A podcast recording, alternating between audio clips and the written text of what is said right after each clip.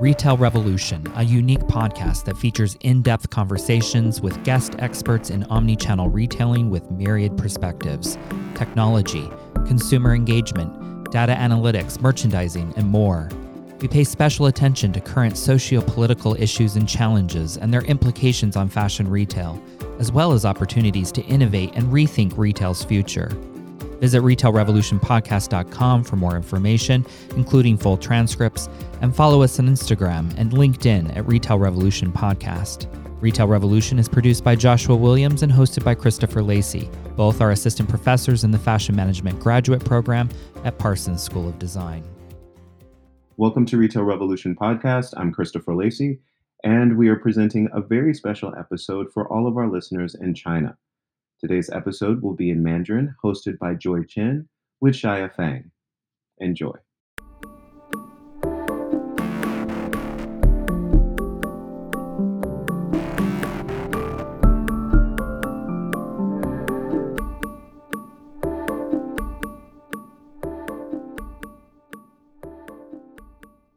大家好，欢迎收听 Retail Revolution，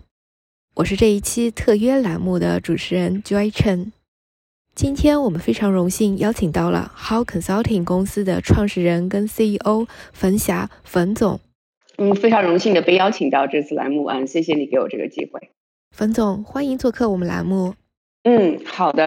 嗯，我呃，我我现在是在纽约。呃，当然我嗯，我是中国人，呃，我出生在上海，我在上海上学，然后但是我在欧洲和美国已经工作了将近有二十年了，嗯，我从复旦新闻系毕业的，呃，然后我第一份工作是在上海，我从呃，先从。公关，然后做了广告，然后做了做了一段时间以后，我很想看一下，因为当时接触很多，呃，什么宝洁啊、联合利华啊这些品牌，然后想到这个这些品牌它发源地，嗯，这个国家来看一下，然后我就到呃美国来念了书，念完书以后呢，也是正好碰巧就进了一家服装公司，嗯，那个是叫 Sara Lee Branded 嗯 Apparel，他们有品牌像 Champion 啊。Hands 啊，这些内衣品牌，啊，然后呃，我在那边呃学了很多，就是一些最基础的这个行业的一些知识，做了很多的 business development，然后我就加入了微富集团，然后我在微富集团呃整整十年，微富它下面有的品牌就像呃中国大家比较熟悉的像呃北面的 North Face。Vans 啊，那个滑板鞋，嗯，Timberland 那个小黄靴的品牌，然后他们刚刚还 acquired 那个 Supreme，然后我在微服十年，呃，前面五年是在它全球的总部做的是嗯企业整体的战略规划，然后后面五年嗯是在它欧洲的总部瑞士，呃，我是嗯嗯那个嗯企业战略和。嗯，电子商务还有数字的副总裁，嗯，就是管所有欧洲这些品牌的它战略的发展，嗯，还有电子商务等等的发展，啊，然后我就回来了美国，回到了纽约，呃，我嗯是先在那个 Barney's New York，这是美国一家呃嗯最老牌的嗯奢侈品。百货公司之一，呃，我在那边做了一年，呃，时间不长，主要负责它国际业务的那个拓展，啊，然后在 Barneys 被另外一家公司收购以后，我就呃想自己嗯做一些关于这一个行业的一些咨询，所以我就创始了这个 The How Consulting，因为嗯我发现我从自己的嗯这。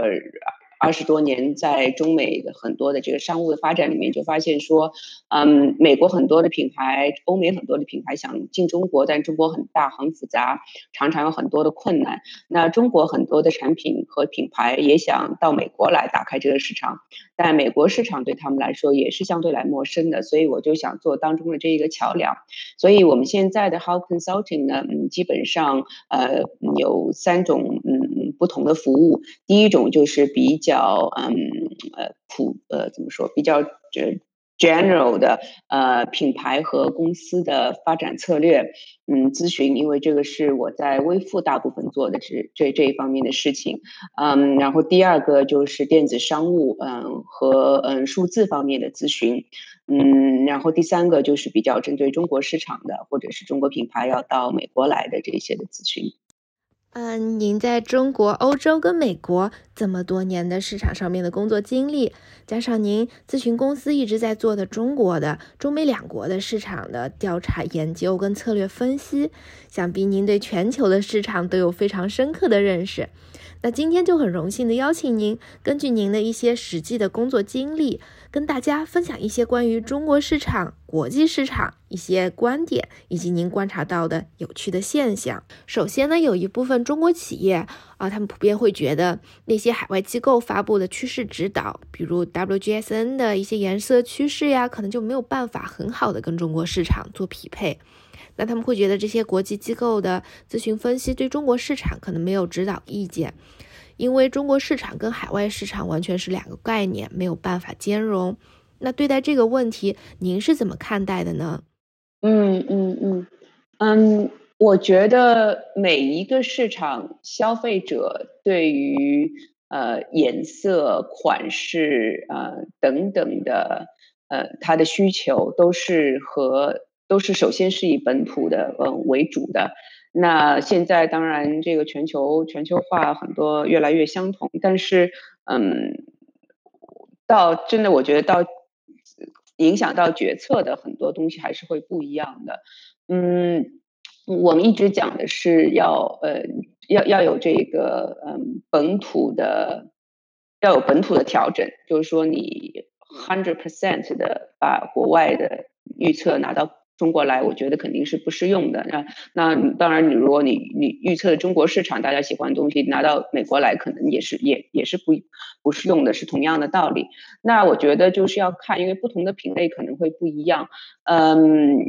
它的这个不同会有不同的在不同的层次上。呃，你拿服装来看的话，嗯，首先我们讲的当然是这一个品类。那有些品类可能嗯。在有些市场，它就特别的，嗯，要要比其他市场的那个需求特别高。比如说，我们以前做呃做户外做户外的时候，有些户外的品类，比如在欧洲，大家的使用使用率就很高，因为这某一种它的那个某一种户外的这个运动，在欧洲可能会和和和美国的这个接受度不一样。所以这个就是在品类上面，我觉得大家先要去看的，那这个品类是不是适合中国市场的？呃，然后另外一个，接下来可能这个品类里面某一种款式，那这个款式是不是适合中国人的身材？嗯，然后接下来的话，可能就是尺寸。那哪怕是同一个款式，然后不同的市场对于它的尺寸这个 fit 的要求也是不一样的。我们嗯做过很多的这个大量的数据，那个呃呃积累以后，就是在同样的身高，同样的身高的亚洲人。和同样身高的欧美人，我们的嗯，我们的呃手臂的长度相对来说平均要比它短一点。所以就是说，那你就同样的一个款式的话，你拿到中国来打版，你给中国市场，你的那个就肯定要短一些，对不对？嗯，然后另外一个就是颜色，那中国人对于颜色的，这是和几千年的审美有关的啊，所以然后可能和最近的某一个电视剧，我最近我看到好多大家在讨论说莫兰迪色，然后那这个到底是什么色？我我相信这个 WGSN 的它 forecast 里面可能就不一定会有，所以像这些东西的话，我觉得都是中国本土的。嗯，中国本土的这些从业者要看了国外的这些东西以后，要有自己的一个判断，要有自己的一个调调整，而不是拿国外的东西来来直接去套这个国内的。呃，要有自己的嗯嗯嗯自己在呃那那那里的一个修正。呃，然后另外从一个从业的角就业界角度来讲，它的中国的嗯这个经销渠道是非常不一样的。嗯，中国我刚才讲了，电商是有大部分都是平台。那在国外的话，又有平台，又有自己的电子商务，那这个会很大的影响到这个你怎么样去做这个物流，你怎么样去嗯做你的这个呃库存的这个分配等等，所以都会不都会不一样。能请您来谈一谈，在现在目前疫情期间，中国零售行业在中国地区内做的一些策略跟调整啊，并且根据您的观察，您觉得哪一些它持续并且广泛的影响到了国际经济？嗯，因为是这样，呃，中国呃疫情发展的也是比较早，但是它出疫情也是最早的一个。现在中国基本上都已经正很多都已经恢复正常了，但是欧美还没有，呃，所以我看到的是。呃，很多呃中国呃零售商采取的一些措施，嗯，在欧美进入了疫情以后，就是欧美的零售商也是采取了这样同样的措施，是因为零售的环境和这个呃行业的呃形态是非常相似的。那大概呃是有这么几个。嗯，第一个，嗯，我觉得上来以后，因为一下子这个店都关了，然后很多成本又是在那儿，特别是固定成本又在那儿，但是没有这个营业收入了，所以我看到很多的那个，嗯，中国的零售商，他第一个就是要采取的是怎么能够尽量的减减少这个成本的开支。然后他可以呃把这一个嗯这个就是把把这一个困难的时间度过去，那这里面就很多的呃不同的一些嗯一一些战术。然后在欧美呢，嗯我看到这个里面比较特殊的就是说呃嗯大家对于这个员工的一些安排会不太一样，因为这个市场的那个 regulation 啊。呃，等等，然后另外一个就是说，很多嗯，很多很多嗯，中国的零售商想办法能够增加自己的这个现金现金流的储备，通过贷款啊等等，啊，然后因为现金流的话，这样你就可以把这个把这个时间拖长，然后可以 survive 下去。我觉得这是一个。第二个我看到的，大家都大大家都有的一个就是。还是促销会比较多，因为特别在服装行业这一块，你的大家的库存一下子增增加了，那库存增加了以后的话，那嗯，你肯肯肯定就是产生了这一个这一个促促销的这个需要。呃，那在中国还有一个特殊的情况，就是说很多原来呃嗯供应呃就是外贸的这些订单，呃，因为在，因为那个国际客户后来也慢慢进入了疫情以后，他们开始取消这些订单，所以这些外贸订单到最后也到了这个中国市场内部要去消化，所以让这个促销活动更加的频繁一些。嗯，但是我看到有一些中国的零售商、一些品牌商就很很聪明，因为你大量的那个嗯。大量的促销的话，会影响到品牌形象，特别是对于一些比较高端的一些产品。嗯，但我我我我看到，比如说像嗯呃像江南布衣啊，他们就采取措施说，对他们的经销商来说，他们可以换货。但是你这些经销商要承诺说，嗯，他不能够打折，打的打的在只能打折在某一定范围里面。所以我觉得这样子的话呢，对于是一个好的，就是呃那个中间的办法，你就又又能够采呃消化掉一些库存，然后同时又对不对品牌形象造成很大的那个影响。嗯，然后第三个，我觉得，嗯，中国，嗯，中国很多的那个品牌做的非常好的，就是说，嗯，他们非常快速的往电子商务去去去转，嗯，那，嗯，嗯，嗯，美国这边的情况呢，呃，不太一样，我觉得这个需求是在这儿，但是因为美国很多品牌，嗯，美国的很多品牌是有自己的电子商务，它并不是那么依赖于平台的发展。嗯，但是在中国的话，因为你我们有很大的平台，很多平台像天猫啊，嗯，像京东啊，所以我觉得平台的好处是它后面的这些供应链，嗯，它的这个配送基本上很多时候都是平台可以已经帮你解决了。所以这一个对于嗯商家来说，它更重要或者是怎么样快些把这些产品放到这个平台上去，怎么样打开这个消费者的嗯在消费者里面的知名度。所以我看到中国更多的品牌是把嗯它在这个转很快的这个转。的时候，他转得快，他可能两两三个礼拜，他已经开了新开了一家天猫店，或者新开了一家直播店。那这个在在在在美国和欧美就相对来说会比较困难一些，因为它本来就它这个平台像像 Amazon 啊这些它也有，但是它不像在中国它的比例那么高。很多嗯，这个欧美的品牌它还要先要要着重发展自己的电子商务为主。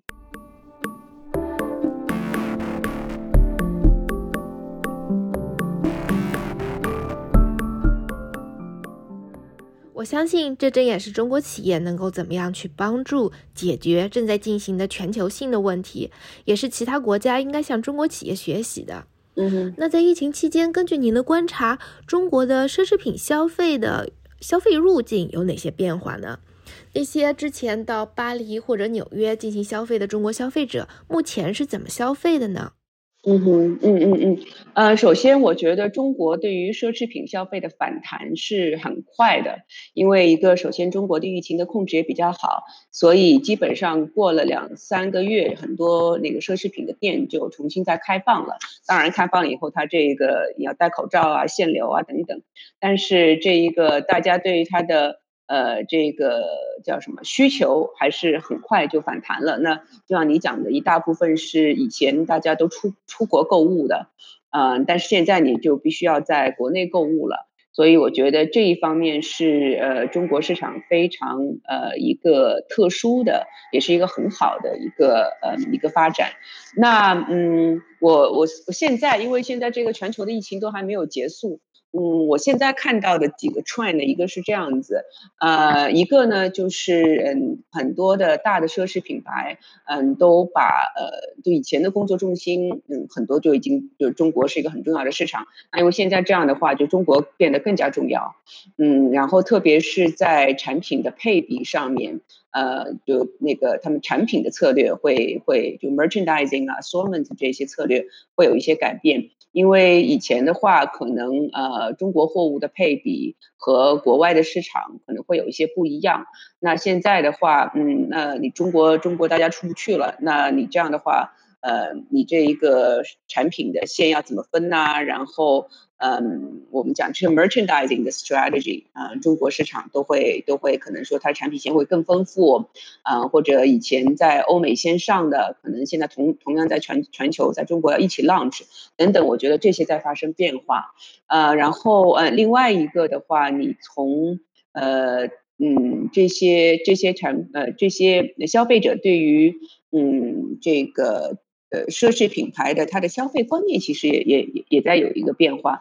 我们看到的是，在中国的呃消费需求反弹了以后，嗯嗯，像爱马仕、呃路易威登这些最高端的这些呃，我中国人说的是，我们讲用有一个词叫呃，就是硬奢，对吗？这硬奢品牌是反弹的，特别是硬奢品牌里面品牌，呃。嗯，品牌忠诚度非常高的这一些品牌，它的反弹非常的快。嗯，但是呢，呃，一些软呃，我们说轻奢或者是在硬奢品牌里面，呃，品牌忠诚度相对来说比较低一些的品牌，消费者就开始要呃想一下了。对吗？你我我一样花，比如说两万块钱、三万块钱去买一个包或者怎么样子，那我可能要买的是那个我我觉得最值得的，哪怕我多花一点钱，我要买一个更好的。所以这一个我们讲这个 value equation，它怎么去想这一个呃这个付出和得到的呃这一个比例，我觉得会让嗯这些呃。最 top 的这些品牌是会受益的，然后呢，那些在在在后面一些这些奢侈品牌就得要想了，他们怎么样才能够嗯去呃说服这个消费者，呃这一个品牌的这个价值是是是物有所值的，嗯不光光是本身要物有所值，还要和这些最 top 的品牌来讲，也是更是物有所值的，所以在这个产品的创新啊、用料啊、市场营销方面啊。都要非常的，嗯，都要就是要要要更上一层楼，否则对于中国市场，我觉得他们会非常，呃，嗯，不会像以前那么容易。嗯，那像您提到的，因为奢侈品消费的端口变化以及消费倾斜，您认为中国消费者会转移到国产品牌的消费上来吗？嗯嗯嗯，我。我看到的一些 trend，我觉得，嗯，国产品牌有非常好的这一个发展的空间。嗯，从因为首先，嗯，它我觉得国产品牌有一个非常强的优势，是它对于中国市场非常了解。嗯，像呃，像我最近看到的，嗯，在化妆品、护肤品上面，像完美日记。嗯，因为对，因为首先这个 skin care，中国人，呃，我们对于 skin care 的要求，我们的肤质和老外其实还是不一样的。嗯，所以嗯，对于很多品本土品牌的话，它有这一个嗯 intuitive 的，就是说怎么说本能的，嗯，在这个市场里面，它有本能的这一个对于消费者诉求的一个抓取。然后另外一个我觉得很好的本土本土品牌有的一个优势是，嗯，所有的管理团队、研发团队，所有的这个它都是在都都是在中国。呃，那所以如果当市场有转化的时候，有转变，嗯，它可以非常快的，嗯，对这个市场做出一个呃反应，做出一个变化，然后采取措施。在这次疫情里面，其实我们就看到，嗯，在嗯中国两三月份开始疫情的时候，嗯嗯，我说服装品牌里面啊，嗯，很多本土的品牌，它的反应就非常快，嗯，它可以在一两个礼拜之间，嗯，就在商店全部都 shut down 的情况下面，能够很快的把它的。嗯，商店里面的营业员变成他直播的这个呃博主，对吧？然后他们可以用商店营业员去通过微信等等去呃找到他们原来的这些粘度很高的用户啊，然后所以但这些东西的话，然后他们可以。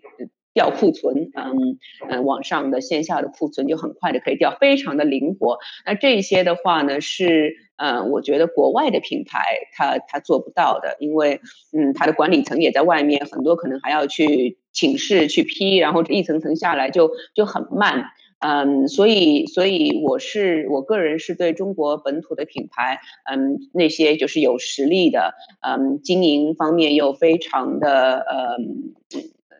呃，精细化的品牌，我觉得在接下来，我我我我是非常的，我是非常的看好的。嗯，对，请您来谈一谈最近的政治热点对市场的影响吧。您认为美国二零二零年的大选会如何影响到二零二一年的时尚零售业？啊，呃，这个是一个很好的问题。嗯。呃，我我觉得这个大选可能更加是疫情会会疫情接下来会怎么发展，可能会对于这个零售二零二一的零售，呃，那个至少在我觉得在欧美会影响更大，呃，因为现在你也知道说欧洲已经开始第二波了，很多国家又开始重新的那个开始 lock down，那美国的每一天的这个病例也是开始创新高。所以呢，接下来又进入了这个我们这边的 holiday season，就是节节节假日的这一个促销了，有那个。嗯，感恩节接下来开始，圣诞节等等，但这些店估计是今年是没有办法正常营业了。那你到明年的话，同样也是，你会因为很多商店你的订货啊什么，你明年的货其实今年就已经开始在要要订货了，所以这也是一个很很很大的一个麻烦。所以我呃从这些 trend 来看，我觉得一直到。二零二一年，很多的呃，在这个时尚的零售啊，这些应该应该还是不能够全部恢复正常的，至少从上半年来讲。那另外一个就是说，这个嗯，这个 travel 的这个呃，这个 tourism 的这个零售来讲，更加是我前一阵子看到是美联航的 CEO，嗯，他的他们的预测是全球的。呃，这个 travel，嗯，就是旅行，可能要到二零二四年才能够完全的恢复。那这样的话，如果如果这个是对的话，嗯，你想，你从从呃从奢侈品销售来讲，在过去。呃，一两年，两甚至很长一段时间里面，都是这个 tourism 的机场啊、免税店啊这一些的销销量占这个很大的一个比例。所以呢，接下来如果是到二零二四年才能够完全恢复的话，那我想很多的嗯，这个销售都要转到各个国家的内部的这个零售里面去。所以我觉得，对于二零二一年肯定要比二零二二、二零二零年好，但是我想应该不会全部都恢复。那对于呃，对于我觉得国内的这个零售商来说，嗯，我觉得是一个是一一一定要把很多的精力放到国内的，放到国内市场里面，放到国内市场里面，然后看有没有不是什么样的办法可以把原来可能海外购的这一这一方面的客户能够吸引到国内来。然后另外一个，我觉得中国已经做得很好，就是在电商方面。那电商方面如如何能够进一步的再去拓展这个市场？嗯，当然现在在在国内的这个电商成本已经非常高了。那接下来怎么能够？我觉得更多的可能是说，需要奢奢侈品的话，嗯呃，电商其实还是一个相对来说比较小的一块 business。那怎么把这个 business 可以做得更大？然后同时不光光是在电子上，嗯，在电子上是是卖，而且更多是增加消费者的那个忠诚度，能够通过嗯各种各样数字的办法，可以和消费者嗯做做做做做更更多的互动。我觉得这这些方面以前可能可能也有，但是我觉得接下来会在接下来会成为零售的一个重心。您是如何看待奢侈品直播这件事儿的呢？啊，根据您说的啊，您觉得奢侈品直播营销会与其强调服务、文化标签这样本身的属性相悖吗？嗯。对，目前为止，对我看到的一些国内的消费品做直播的，好像大家的反应都都不是非常好。像啊，好像前一阵子哈路呃路易威登做过一个，然后大家很多很多很多，大家都都在下面有一些非常不是不是特别 positive 的评论。嗯，我觉得直播这一个形式本身，呃，是我觉得是中国非常非常特殊的。特殊的一种形式，嗯，国外的直播之前更多的是像呃打游戏，它很多 live streaming 或者一些从 entertaining 方面，它它真的这个卖的这一个这一个点不不是很强。那嗯，中国的直播呢是主要是以卖为主，然后它每一次可能就只有一到两个商品，所以嗯，然后呢，这个对于这个直播的播主的要求，它如果你是作为这个嗯奢侈品的话，它又它又特别特别的高，嗯，所以我觉得直播这一个形式本身而言，嗯，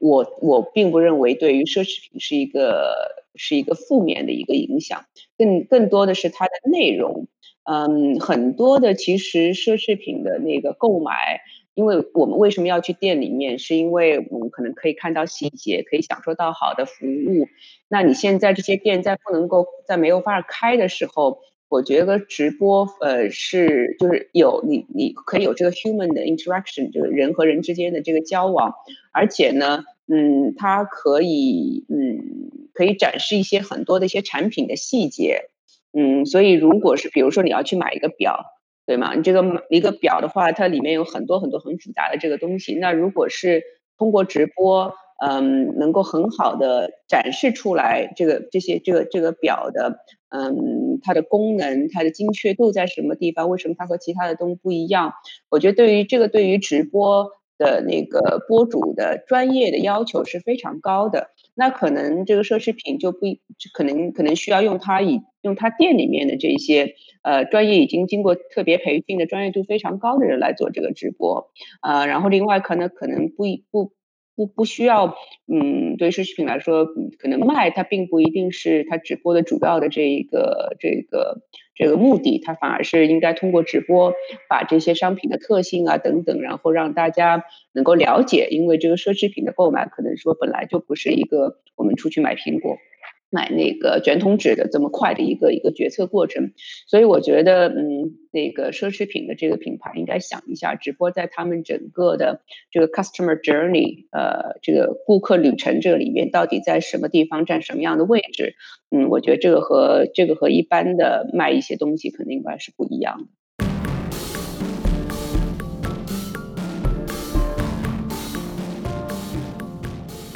非常感谢冯总的分享。今天非常感谢冯总能用他专业的角度，嗯，给大家带来了中国市场跟国际市场的见解，以及在新的形势下，中国的零售行业有哪些新的布局跟新的转变。那不知道您方便跟大家分享一下您的联系方式吗？啊，好的，嗯嗯，好几种办法，一种是大家可以在微信上面找到我，呃，我的微信 ID 是冯霞零三零六。冯呃，就是我，因为我我姓冯，二马冯，然后霞就是彩霞的霞，就是冯霞的拼音，然后零三零六你可以找到我。另外一个在领英上面，你也就是 LinkedIn，你也可以找到我。如果你输这一个呃霞冯啊，这个是 last name first name，呃，应该你也能够找到我。如果你看这个里面应该有一个是讲的 How Consulting，呃，以前是有。BF Barnes 工作经验的，那就是我。非常感谢您的分享，听众朋友们，如果您想跟冯总有进一步的深入的沟通跟交流，可以通过以上两种方式添加到冯总。谢谢你，谢谢 Joy，嗯，Thanks for having me，嗯，谢谢，嗯，再次感谢冯总来到我们今天的栏目当中，感谢您的收听，再见，拜，嗯。Thank you for listening to this episode of Retail Revolution. A very special thank you to everyone who has helped to make this podcast possible. If you'd like to support the work we're doing, please visit our show page at retailrevolutionpodcast.com and click on the donate link. Our theme music was composed by Spencer Powell. Be well and stay tuned for our next episode.